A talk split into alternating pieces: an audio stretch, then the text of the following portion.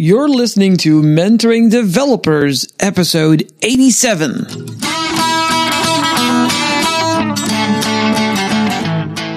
Welcome to Mentoring Developers, the podcast for new and aspiring software developers, where we discuss your struggles, anxieties, and career choices. And now, here's your host, Arsalan Ahmed. In today's episode of Mentoring Developers, I'll be talking to Rockford Lhotka. Rocky is a CTO at Cognizant Softvision and is a creator of the open source CSLA.NET development framework. He's the author of numerous books and regularly speaks at major conferences around the world. I'm so excited that we could get him on the show, and you're going to love this. Now, Rocky is a member of the Microsoft Regional Director MVP program he has worked at Magenic. He has worked at many other companies, and he is a veritable rock star in the world of .NET development, also in the world of software development in general. So if you have any technical questions, go ahead and make sure that you follow him and tune in to this interview. You are going to like it. All right, let's go. Hi, everyone. Welcome to Mentoring Developers. This is a podcast and YouTube show for you. If you are new to software development, if you want to be a software developer and you really don't know what to do, this is a place for you to be. And today I have a very, very special guest, Rocky Lhotka, and he has achieved so much in his life. He has done everything that I would want to do and more. And I don't know if I can or anybody can keep up with him, but there's so much to talk about, but we really want to know how he got started because there's a very interesting story in how he actually started programming. He didn't have access to computers at home. He had to do something, he had to do something sneaky. So let's ask him. Hi, Rocky. How are you? I'm doing great. Thank you for that.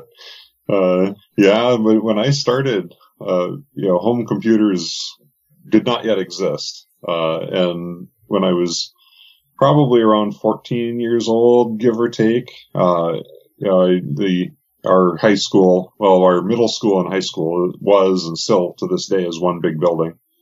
And, uh, the, the computers, well, the computer that we had access to was a, um, a mainframe. I'm not even sure where it was, but we would dial into it uh, using. Uh, it's almost hard to do, but but a, you, you, dial the phone like a rotary phone. Mm-hmm. Boy, that's old. But then you stick the headset into the suction cup thing, oh, so wow. you could do the modem sounds. Um, and then it was a paper terminal, and uh, uh, so I would sneak in there, uh, you know, in between classes or uh, after math class. My math teacher was uh, very um, supportive. And so he'd be like, well, yeah, you got your, uh, you got your math assignments done. So why don't you just, you know, quietly go out the back of the back of the room and, and, uh, uh, spend time on the computer. And, uh, yeah, so, but yeah, so it was a little sneaky. What else did I do? Oh, I, um, I, uh, I joined track. Um, and, and I did do some, uh, you know, track. I, I was successful uh, for a while doing high jump and some things like that. But wow a lot of the reason I joined track was because I could sneak off and get at least an hour or so uh, in the computer room because we lived um, 14 miles outside of town, and so uh, I needed access to what was called the the activity bus uh, to get home. so I would uh, sneak. I would I would join sports primarily so I could get into the computer room. Wow. Um, and then have access to this bus to get me home after uh, after those activities. I've heard a lot of stories. I've never heard a story like that. Someone doing sport so that they can actually do computers.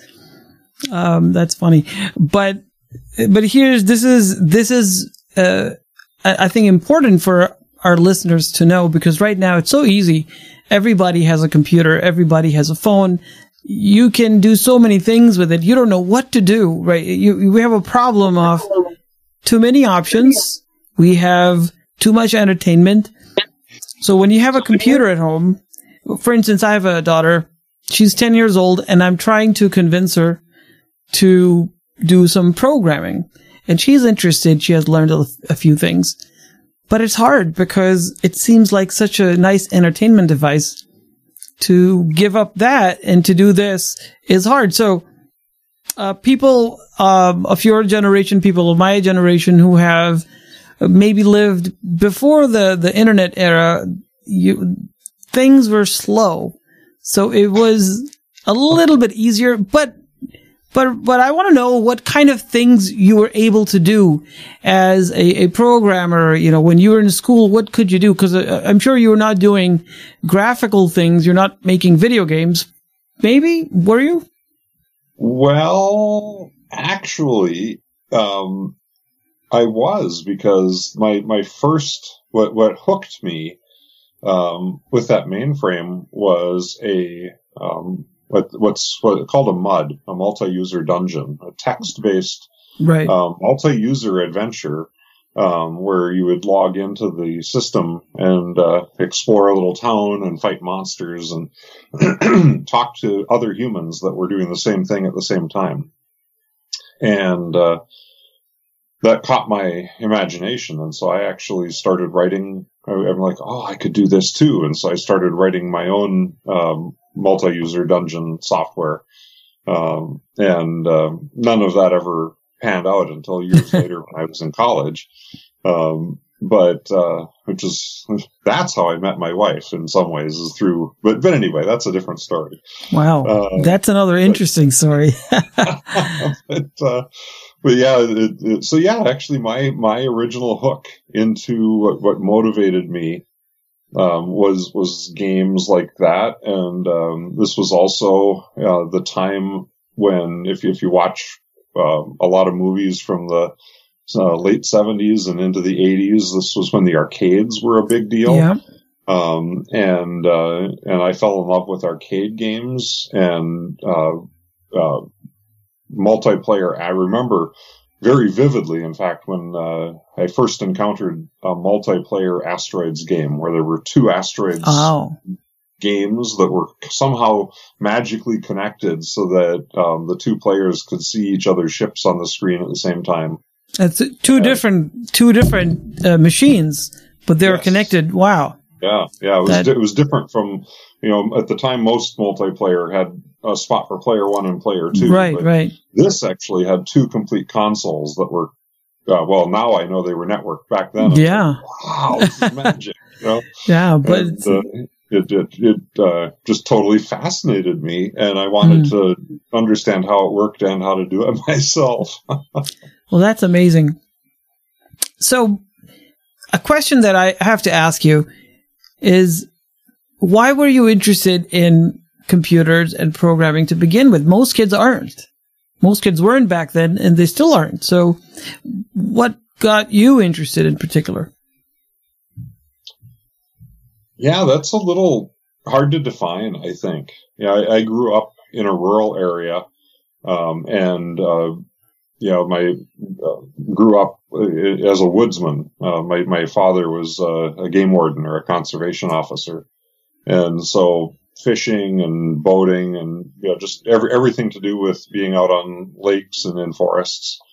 And it turns out that in real life, an awful lot of what happens when you're out doing that sort of thing is that you have to repair motors and, uh, you have to, yeah, you have to really understand how things work. And when things go wrong, you have to figure out how to troubleshoot them so you can fix them because you live, yeah, more or less in the middle of nowhere.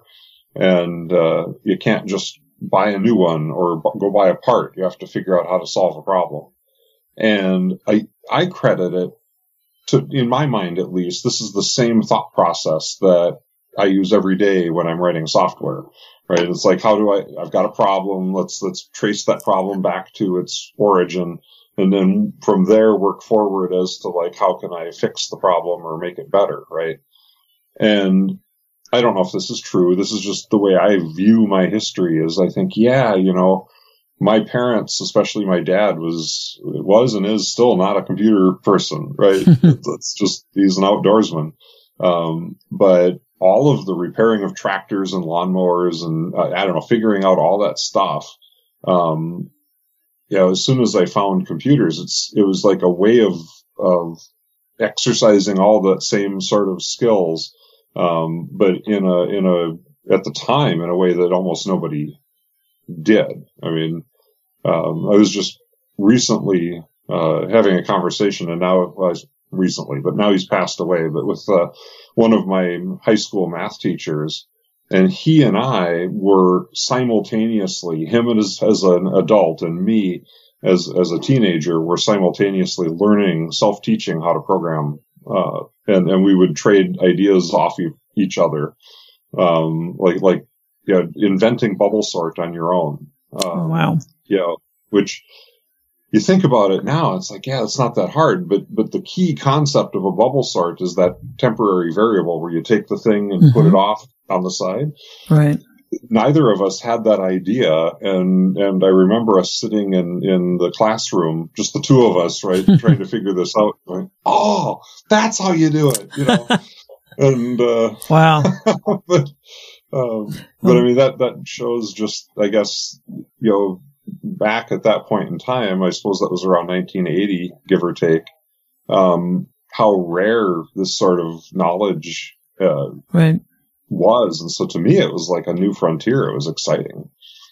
Yeah, I can, completely understand. This is, this really is, um, you know, charting a new path when, especially if you don't have anybody else that you can follow.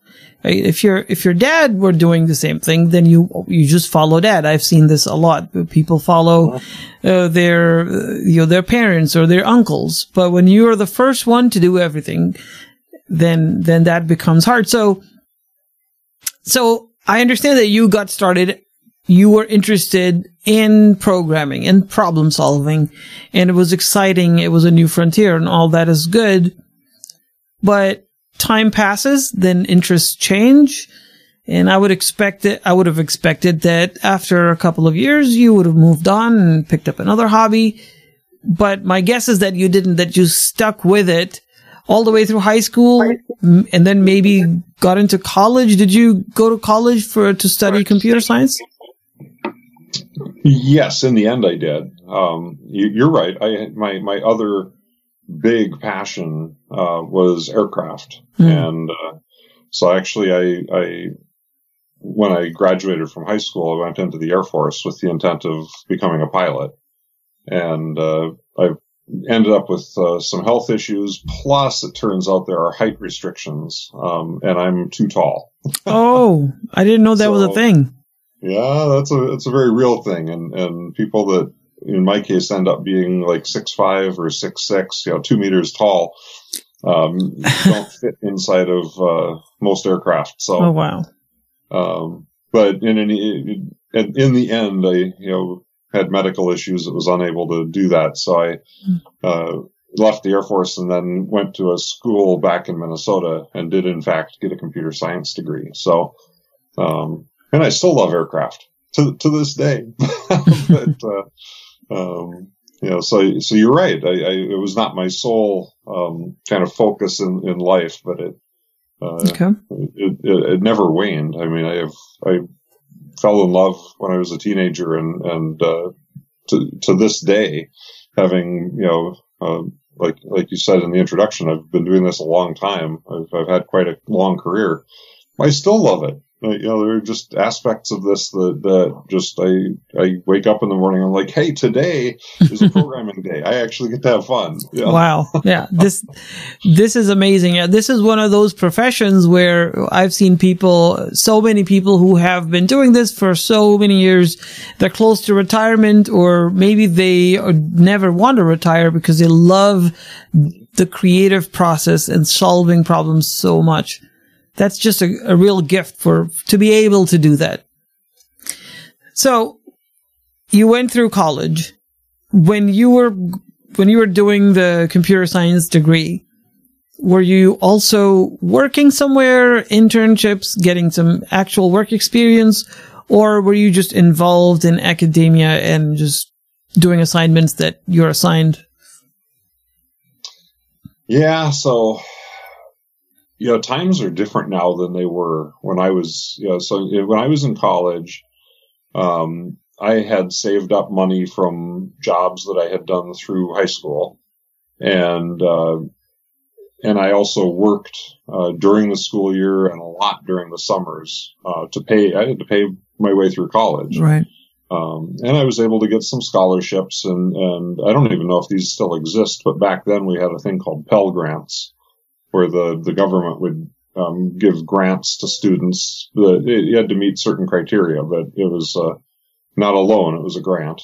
Um, and uh, so, all the way through my college, I worked in order to pay my way through, and didn't work in the computer field. I worked. Uh, I, I well, I fell in love with working in hardware stores. To be honest, that's and maybe that's a problem solving thing again because in small town hardware stores, yeah, which are hard to find hard to find these days, but you know, people would come in and say, you know, I, I got a problem. I, my, my sink doesn't work. And, um, and again, I grew up fixing a lot of things. And so, it, but it was fun, right? You'd, you'd talk and say, oh, well, this is probably what you need to fix that problem or, right? So it was yeah. still a kind of problem solving, I guess. Um, anyway, I loved it.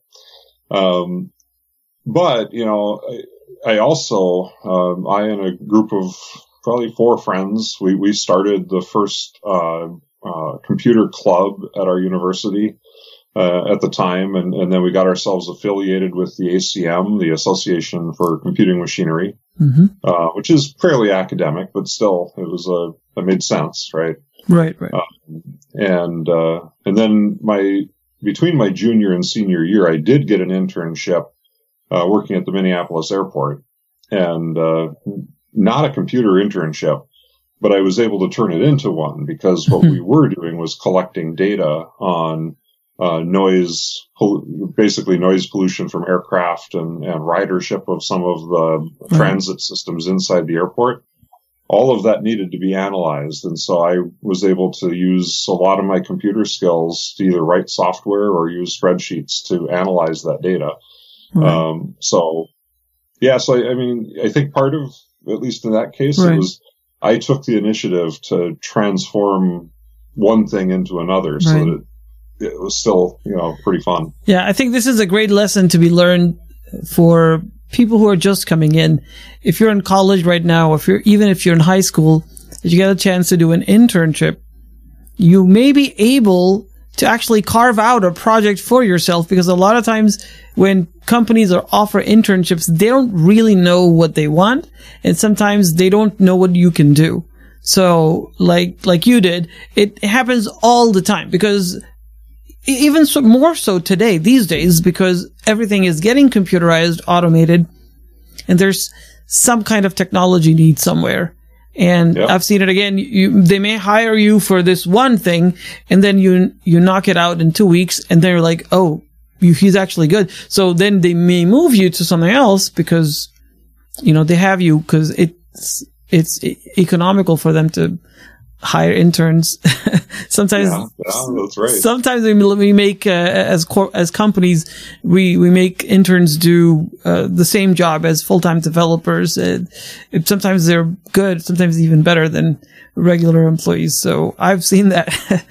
so well, my, just recently, within the last yeah. few years, my younger son uh, got an uh, internship. Uh, and, and to your point, it was it was basically it ended up being a data entry job um, and this was while he was in college. Um, and uh, he asked his supervisor, he said, well, this, I, you know, I wouldn't need to do this. I could write some software to just do this. And, and you know, of course, the supervisor was like, well, you can do what you want as long as all the data gets entered. And, uh, and so he did. He wrote an automation script, um, I think in Excel. I guess I'm not 100% sure, but, uh, but he wrote an automation, uh, system and, and got the work done. Um, and of course, they loved him for it. But on the you know downside, um, then his internship kind of ended a little bit early because all the data had been entered. yeah. Oh, well, it was in the end, it was good. It, it mm. that that uh, experience helped him land a job when he got out of college. Yeah, because that goes straight into your resume. So mm. so uh, so I think one of the things that people overlook as as they're going through their education is is they should have on the side their resume constantly being built and kind of massaged because you need a job, right?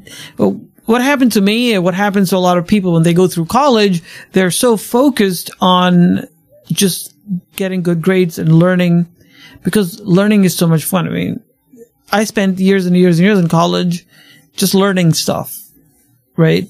Because it was fun. I never wanted to graduate. That because it's it's fun and easy to to just keep learning, but it's but when you have to actually get a job, then it's a lot more serious. But if someone would be building it slowly, uh, when they have a class project, they turn it around and you know make it a little bit more professional. Right these days, put it on GitHub and uh, collaborate and so on. So I mean, you can imagine that resume building is important. Right? You're you're a, a CTO uh, at Magenic, and you've you've been in a position that you hire people all the time, right? So from your point of view, what are you looking for in new developers or maybe people with just a year of experience? Yeah, I'm fortunately able to answer that from a, I think a couple different perspectives. Um, the company that I work for, Magenic, um, does, and for well, well, well over a decade now, we've had what we call our delivery center, where uh, we do in fact hire people um, right out of uh, school or or people that are maybe transitioning from one career to another and are, are you know have just uh, kind of retrained themselves. So it's not not always young people, but more it is more often than not. And um, so in, in that context, you know, what's interesting is we most of our work is web development um, or .NET backend or Java backend work, um, and we and we do some other things, but those are the big ones. And very few universities actually teach any of the above. Um, at least not at the level that you yeah. can just walk in and do a job. And so it, it, we hire for people that um, sh- can show either, like you said, through their resume, uh, through their LinkedIn profile, and especially through interviews, um, that they're adaptable in their thinking, that they love learning, um, that they're good communicators. Because um, it turns out, of course, we uh, Magenic is a consulting company, so um, yeah, the, the other thing that's gone from my early career is the idea that programmers are people you put in kind of a dark back corner and feed them pizza under the door. right? that, that used to be the, the stereotype. Yeah. And, uh, um, boy, that is not true now, man. It's, it's, if, if you can't, if you're not a competent writer, uh, like, like, you know, spelling and grammar, and you you can't competently sit in a group and speak uh, and and be organized in your thoughts, um, and and you aren't constantly uh, able and willing to be learning new things, and you, you're going to have a rough time, uh, yeah. you know, because those are the attributes that we look for.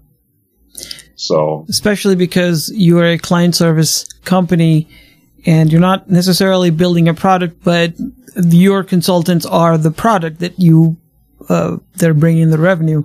So, uh, right. And I've done, you know, I've been in in consulting for many years, so I completely understand that. But people who have not had that experience, they may not know the difference. Uh, consulting requires a, a certain different type of developer, I think, uh, not just technically savvy, but also be able to act like an entrepreneur. I think that that would be my. Um, you yeah, may. Uh, mm-hmm. Yeah, that's that's. Uh, you know, if I, if I can, I'll con- compare and contrast because right. I look back at my career and I, have I, I have not ever done a whole lot of job hopping, um, which you know, I know a lot of people do, but I, right. I didn't. I, I so my first real job after I, I graduated from college. And, and I phrase it that way because I had the economy was not good when I graduated, so I had a bunch of not good jobs. Right.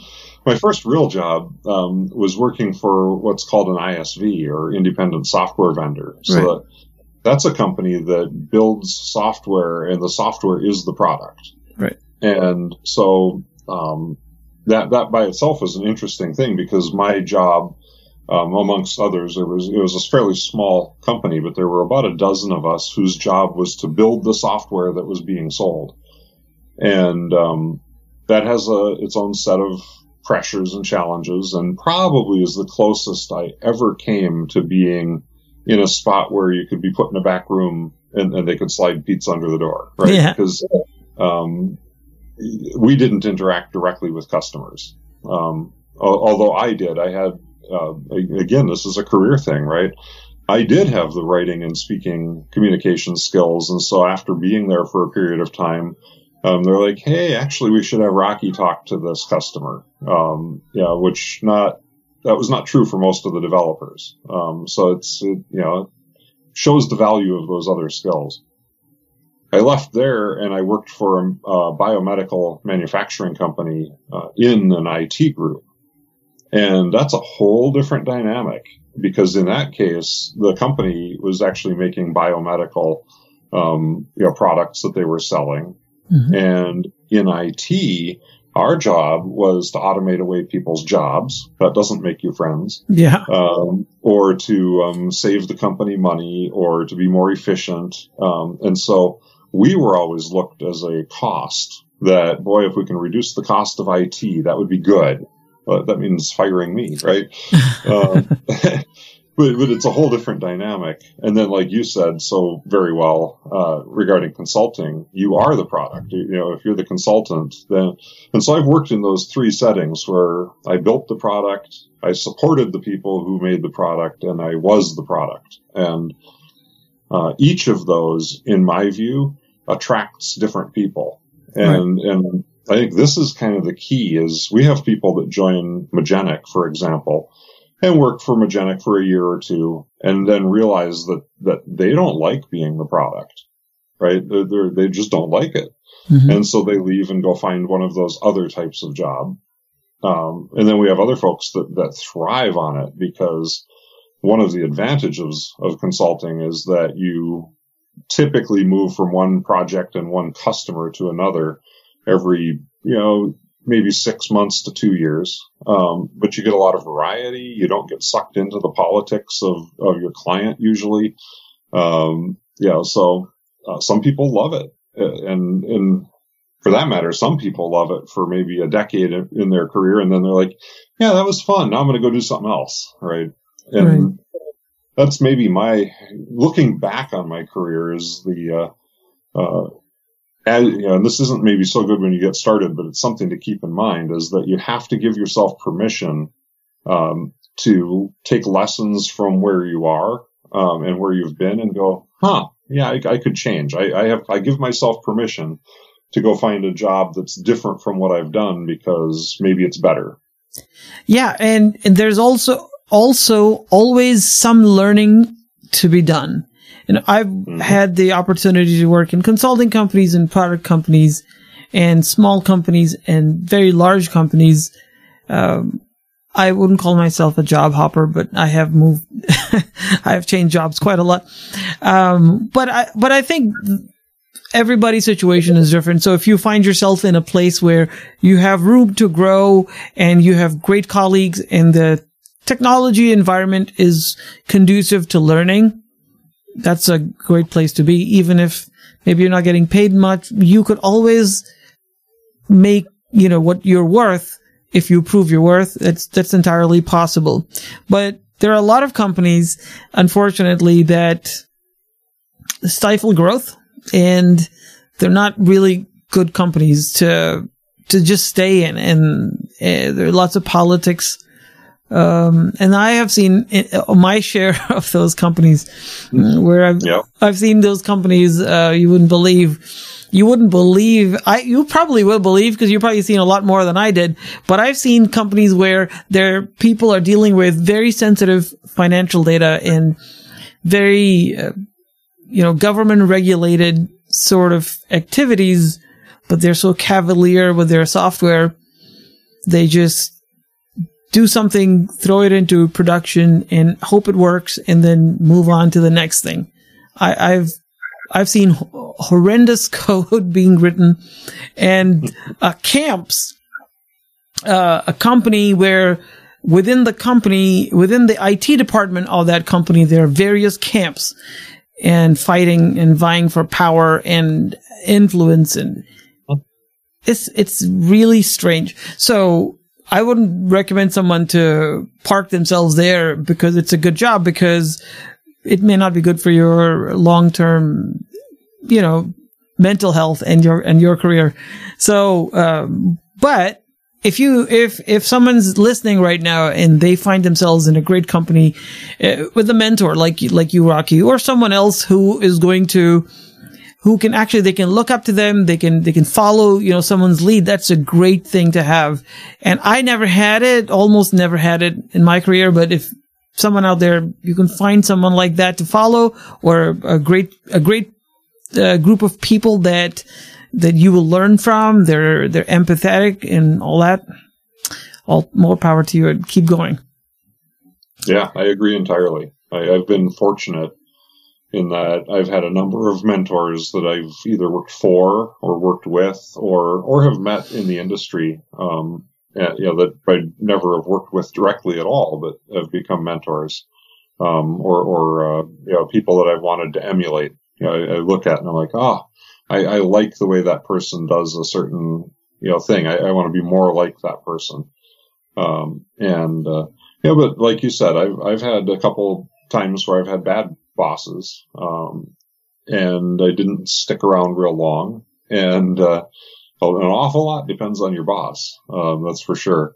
Um, but, but, you know, even in those cases, I took away, in my case, things that as I went through my career, I'm like, you know, I never want to do that.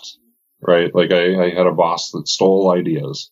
Oh, well, stole, stole credit really, right? Mm he, he, would have us as a team, you know, do things, and then he right. would go up and go, "Oh, look what I did," you know, oh. um, and uh, and not ever echo that or reflect that credit down into his team, and you know, that's just bad leadership.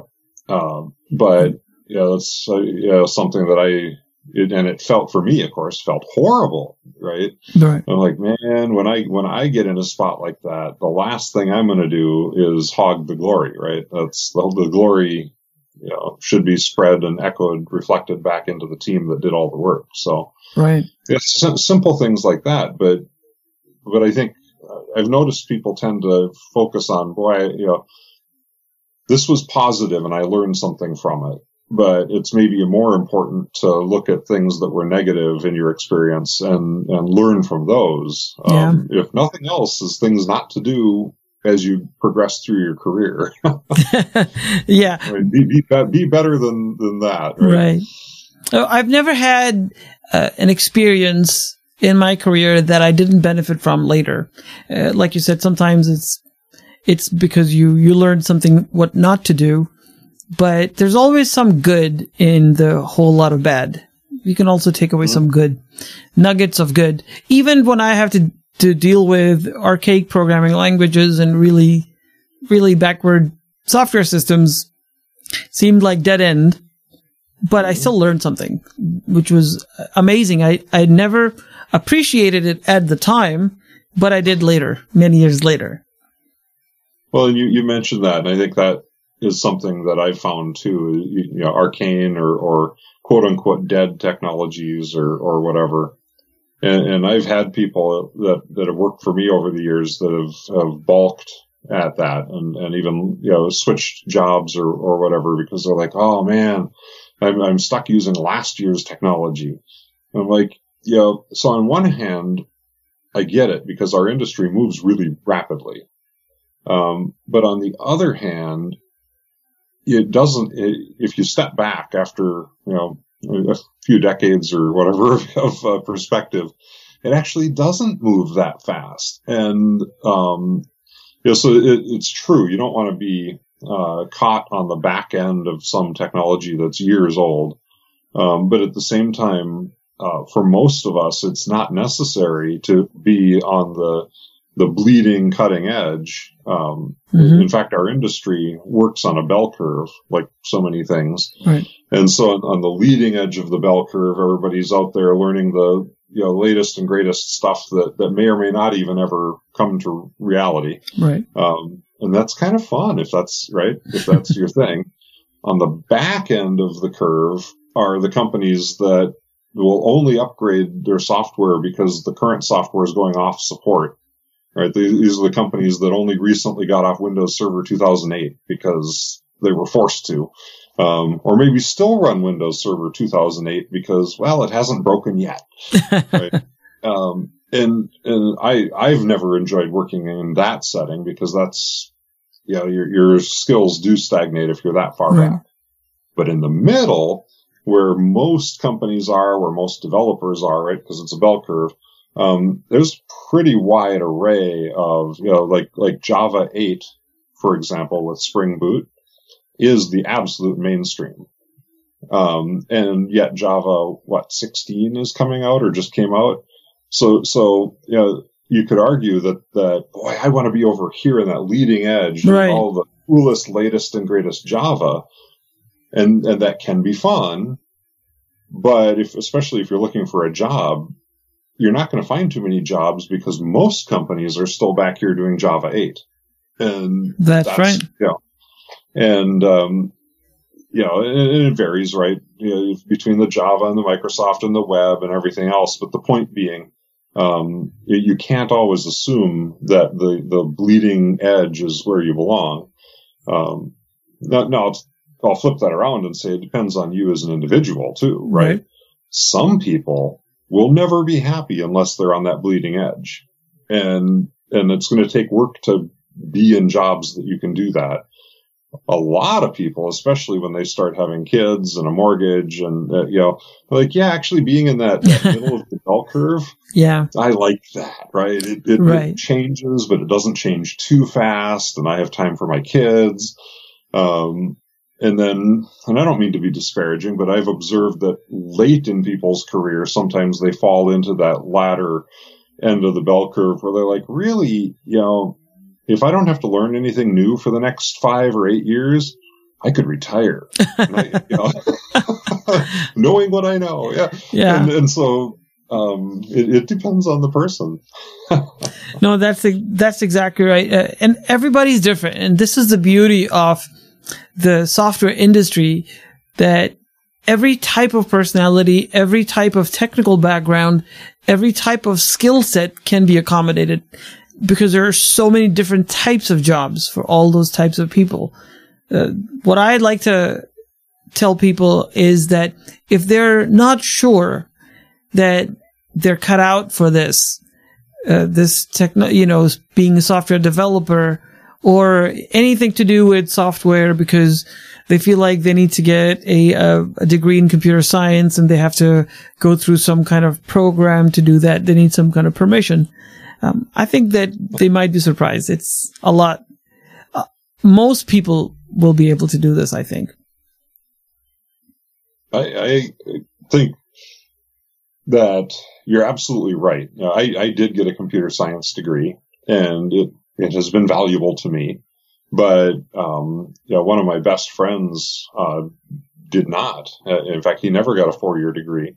Um, and and I consider him a peer. He and I are, you know, we do yeah. much the same things. We talk about the same stuff, and and uh, you know, and and he taught himself to a large degree and and learned from others, right? Yeah. But but uh, um, you know, uh, uh, one of my best friends' uh, son went to school to be to get a computer science degree. After a year, he's like, "Man, this is just not for me." The school part, right? Mm-hmm. And so he went to uh, an 18 month or 12 month, um, you know, very just.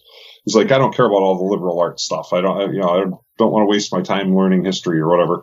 He went to the school, learned how to, you know, do some, uh, you know, just tangible skills, and um, now he's what five years into having a great job. So, um, yeah, you, you, know, you're absolutely right. You can be completely self-taught. You can get a degree. Um, you, some of the best developers I've ever worked with, um, had degrees in things like English or math or physics. Um, and, and somehow as they were, you know, going through whatever life led them, they fell in love with programming.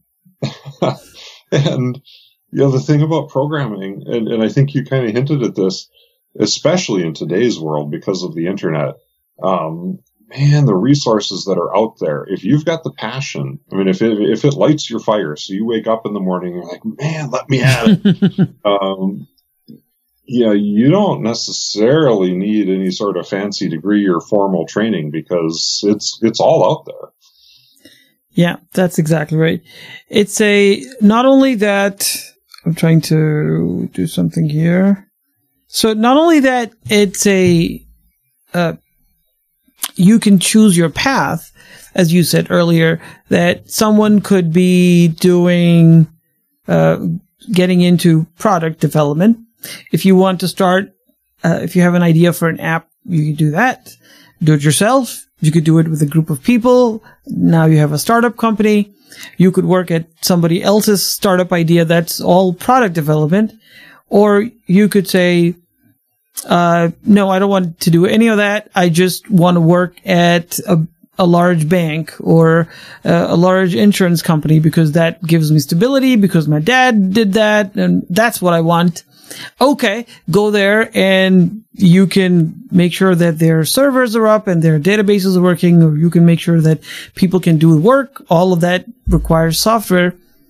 Or you could say, none of that. I just want to work on something for six months and then I want to work on something completely different for another six months. Eh, you could work for a company like Magenic and then here you go. You are, you're doing completely different things. And later on in your career, you could say, I'm done with all of that. In an earlier episode, uh, I interviewed my friend Matt, who is a, who just quit doing software development and management and he, now he's an instructor. Now he's, he teaches other people to code. There's a huge need for that. So there's so much to do. There's not enough people to do it. This is a great field to be in right now. Uh, the reason I'm saying that is because people have come to me. You would not believe how many people I've talked to that will come to me and say, I really want to do this, but I don't have a degree.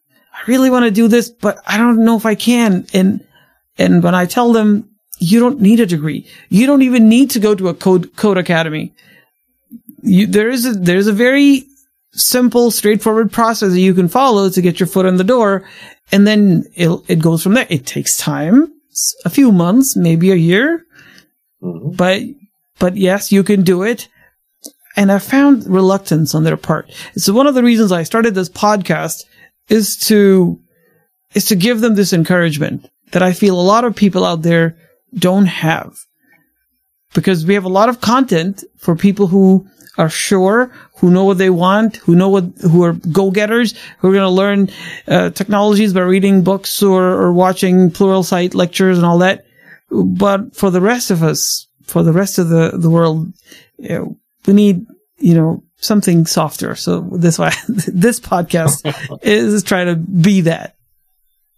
So, uh, this has been a great, uh, a, a, I had a great time talking to you, Rocky. And people out there, they, I think it would benefit from your words of wisdom, your advice to people who are starting, people who maybe they want to write a book or maybe they want to be a CTO in 10 years or maybe they, they, they want to start, but they want someone to, to give them some words of encouragement. Do you have anything to say to them? I do. I think it's really a, a matter of finding what ignites your fire and following that. And, and it might be programming and, and it might not. It might be something else, and that's fine. You know, graphic design, user experience, all of the, in Magenic, we've got like 18 different communities of practice that all surround our application development efforts. And most of the 18 are in fact not application development. Um, but yet they're still in our industry. And so I think that kind of is the thing is, um, find what lights your fire and, and what you, you know, what will get you up in the morning to pursue it. Be a little bit patient. Don't always be jumping at the newest, latest and greatest. Stick with it and learn the lessons that you've got from, uh, in your current spot from a people perspective, from a business perspective, from a tech perspective and then figure out what the next thing is that'll light your fire. Because um, we're this is this is a marathon, not a sprint, right? We're we're looking at careers, not not just a, a one year job. So um, that's that's kind of my high level summary of the way I think about the world. This is great. So on the screen right now, you can see the email at us at mentoringdevelopers.com. The link for this episode is mentoringdevelopers.com slash episode 87. And in the description, if you're watching this on YouTube, you'll find the links. We're going to have links to Rocky's website and anything else he'd like to share. And, uh, I would want to know if you have a question for, for Rocky, for myself. So go ahead and email me at us at mentoringdevelopers.com. And it was such a pleasure to have you. There's so much to talk to you about. I, I hate to ask you to, to, to waste your time and give us some of your time. but if, but if you can, would love to have you. And I would, I want to talk about specifically CSLA.net, which is a framework that, uh, you authored. I don't know, know anything about it. So I'm very curious to see what it is. I wanted to know, what motivated you to do that? And if someone else had this idea of doing it, what are the pitfalls? Uh, I know that you you've written books and, uh, someone who would like to write a book himself, I, I wanted to know, okay, what are the challenges? Uh, how did you pick the, the topics and how did you research and so on? There's so much to talk to you about. If you have time, we'd love to have you again. Well, I would love to come back. This uh, was absolutely not a waste of time. This was wonderful, and I, I appreciate the opportunity. Thank you. All right. Thank you very much. And we'll uh, make sure to go to the links in the description. Okay. We'll see you guys later. Bye.